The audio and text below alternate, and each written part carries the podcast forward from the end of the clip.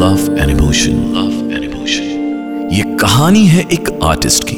जिसे बनना तो एक रॉक स्टार था You guys are crazy. लेकिन अपने लक्ष्य से भटक गए आई एम देविका आज फ्राइडे है तीन दिन कैसे रहूंगा अबे इतना सीरियस हो गया क्या तू उसके लिए रॉकस्टार बनना है कि नहीं बनना देविका अबे देविका